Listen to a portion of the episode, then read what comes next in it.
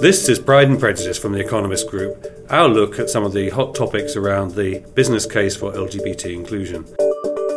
I'm Matthew Bishop, and today I'm talking with Amanda Simpson, who until recently was the Assistant Deputy Secretary of Defense in the United States, uh, which made her the highest ranking ever uh, government official to be a transgender person.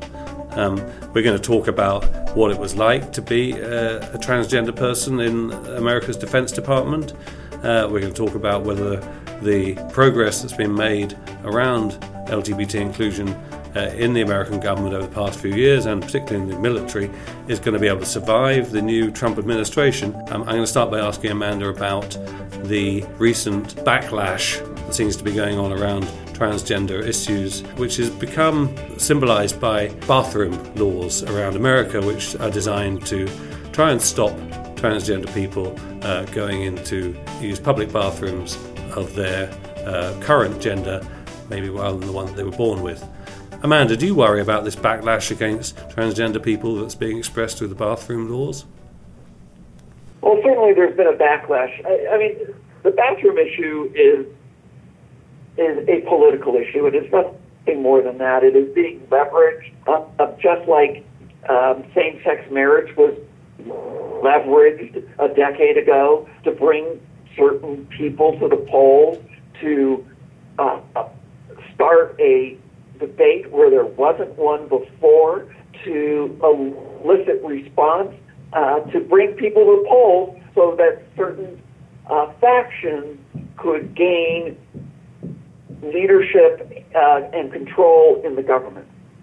Um, if you really were to sit down and talk to the, I believe, to the average American, and with a transgender person, say, you know what, you should be safe in the restroom. The restrooms are all about, you know, voiding your bladder, uh, you know, emptying your bowels, washing your hands, and going about your business. It's not about anything else. And anything else that happens in the restroom beyond those things should be inappropriate and illegal. But that doesn't mean you that people who, who whose genitalia behind a stall may not match the person's genitalia in the stall next to him. No one should know, and so no one should care. I, I think this is a um, it seems to be at least something that is unique and only an issue in the in the quote the Puritan clause of the United States, and not as much of an issue around the world. And do you think it's going to go away as an issue, or is it one that we're now going to see become more uh, divisive? Oh, I think it will. It will run its course, uh, like like same-sex marriage.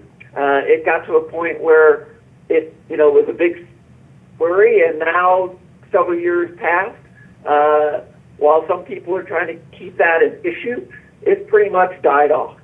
And I think, uh, you know, with the use of restrooms, that will also die off. Uh, the, the scaremongering that existed for same-sex marriage never, has not come to, to fruition. And the scaremongering over, um, you know, who is in a restroom has not come to fruition. They, the there have not been cases, um, as the opponents profess, of people going in the restrooms to accost women. You know, quite frankly, it's the transgender people who are in the restrooms that are being accosted.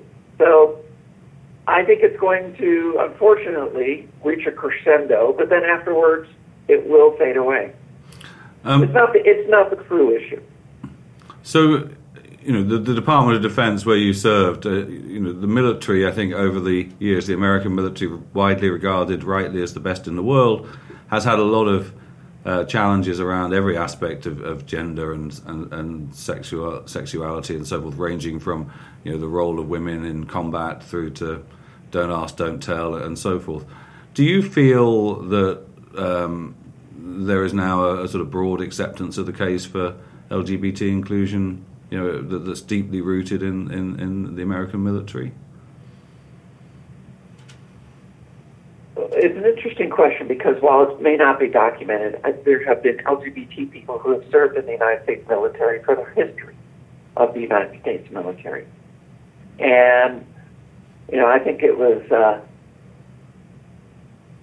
Senator Goldwater who made a speech on the floor of the U.S. Senate uh, before his uh, the end of his terms that said, you know, it should not really matter if the person in the foxhole next to you is straight. The only matters is whether or not they can shoot straight. Paraphrased. Uh, and I think that's really what it comes down to in the military. There have been some attempts uh, by, I won't say certain individuals, certain factions, to make the military in their image. And quite frankly, you know, when you have two million people in uniform, you're going to have incredible diversity, and you need to accept that. And, and for you to make the strongest fighting force the world has ever seen, well, quite frankly, you have to be able to. You're, you're going to bond with the people next to you, and we've seen over the course of the last, you know, decades, the, you know, integration of African Americans into the military service, and quite frankly, you know, that was what was necessary, and we have a much stronger military for it. Over the last decade, we've seen the integration of of women into combat roles, right? And it has actually strengthened the ability of the military to do their job. Um, for those who haven't read it, please read the book Ashley's War. talks about the first women uh, in Iraq and Afghanistan who were serving with special operations. Um, it's, it's an amazing story. And you know, and then we're seeing uh, the ability for people to serve openly, regardless of their sexual orientation. And it has been a complete non-issue in the five and a half years since that became the policy of the federal government. Now, in the last six months, we've had the repeal of the prohibition against open transgender service. Again, the services have not come to a grinding halt. There have been a few people who have come out they have been promoted. They have excelled in their in their jobs and in their opportunities because they are fully embracing who they are. And that's what we ask for in the military, and that's what we should be asking for across this country is for people to give their all and contribute the most that they can to this society. So, do you think that's now so ingrained in the military culture here in the U.S. that it can withstand any political hyperbole of, a, of, this administration or any other administration that wants to turn back the clock? Well, I don't think the, uh, this administration is going to try to turn back the clock on that. One of the things that's always been difficult uh, with regards to the military is saying, you know what, we're going to take away opportunities, we're going to restrict privileges, and we're going to segregate certain parts of our military um, population. Uh, it's, the you know like the third rail of Social Security. You don't ever want to say you're going to restrict the ability of our service members or veterans to be able to do their jobs. And um, as diff- as difficult as the actual you know when don't ask don't tell was put in place back uh, in the the um, Clinton administration, that was a huge step backwards but it was for some a step forward because it acknowledged that there were LGBT people in the military. Uh, I don't see this going backwards. I believe that the current Secretary of Defense, Mr. Mattis, has indicated there's he has no desire to try to roll that back because things are indeed working. So as you've uh, lived out your career both in the private sector and the public sector, you know, what have you found to be the biggest challenges as a transgender person, and where have you seen the greatest progress? Where where do you still feel things need to be improved? Well, the challenge always is preconception. It is that when you tell someone or you toss out a label that someone is transgender or that someone is, is LGBT or any other label, a, a person, a, an employer, a coworker, uh, pulls up an image, a basket of phrases and terms and images of what that means to them. The problem is that that may not be rooted in reality. it may be conjecture, it may be innuendo, and as a trans person, an open trans person, having to get past those initial preconceptions when I meet someone or when I go to work for someone and move to the point where I'm just doing my job, excelling at what my responsibilities are. Um, that has always been the opportunity that everyone really wants to have is to be, uh, you know, uh, viewed and appreciated and valued for who they are individually, not lumped together in some class or in some uh, you know bucket of terminology. Uh, I see that continuing to be the struggle going forward. Uh, we see it in whether uh, you know it's debates or even school district meetings where people go out and they use slander and general terms until they actually sit down and meet the person that they're talking about. And then they their their opinions are lightened because it's a real person in front of them. So one of the issues that we've found has come up a lot with the uh, companies that have been speaking at our Pride and Prejudice conference, where you're also speaking, um, is that you know they find it relatively easy now to adopt all the correct policies towards LGBT people um, in places like America and you know, much of continental and uh, Europe and Britain, where you know it's pretty enlightened society. Um, but they struggle to know how to be consistent when they operate in those parts of the world that are still quite hostile, take very traditional views to LGBT people. And I wonder, obviously, the military is a very different um, kettle of fish to most industries, but you know, you are you are operating in all parts of the world and in in some of those countries where um, you know where attitudes are pretty hostile. Now, how how did how did you find your experience um, in you know, being consistent everywhere? Well, I can say that you know I, I did not have the opportunity to travel you know worldwide uh, in my assignments. I did get to travel to uh, visit and speak with a few of our allies, particularly in Europe. Um, and I never had an issue. I was always going to be who I am, and that's you know, that is indeed my creed, and I'm not going to back away from that.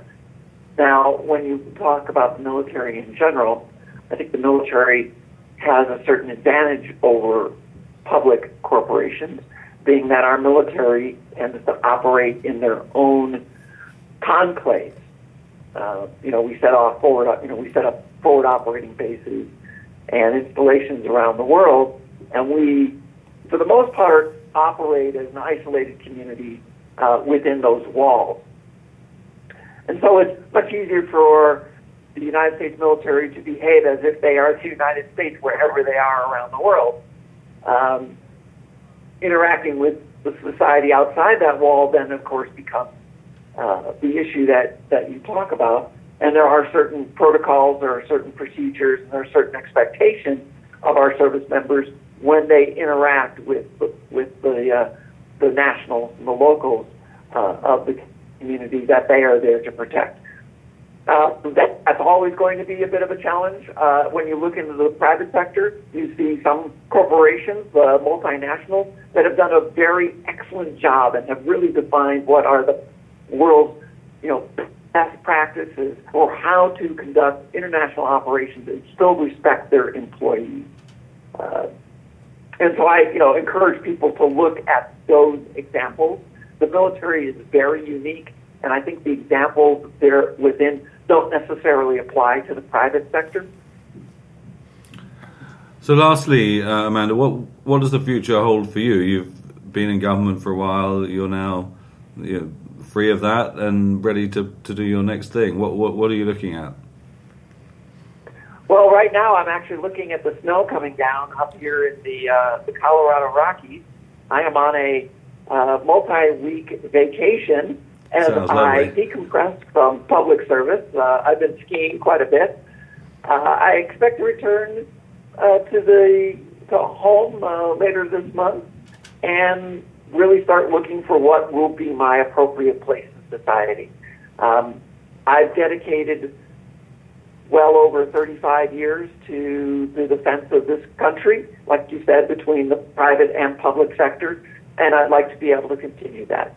So finding the appropriate opportunity for me, uh, you know, may take some time, but I hope that that that opportunity presents itself soon so that I can get back to what I enjoy doing. Well, Amanda, thank you very much for speaking with The Economist. This has been the Pride and Prejudice podcast, and joining us today was Amanda Simpson, former Deputy Assistant Secretary of Defence. Until next time, I'm Matthew Bishop. Goodbye.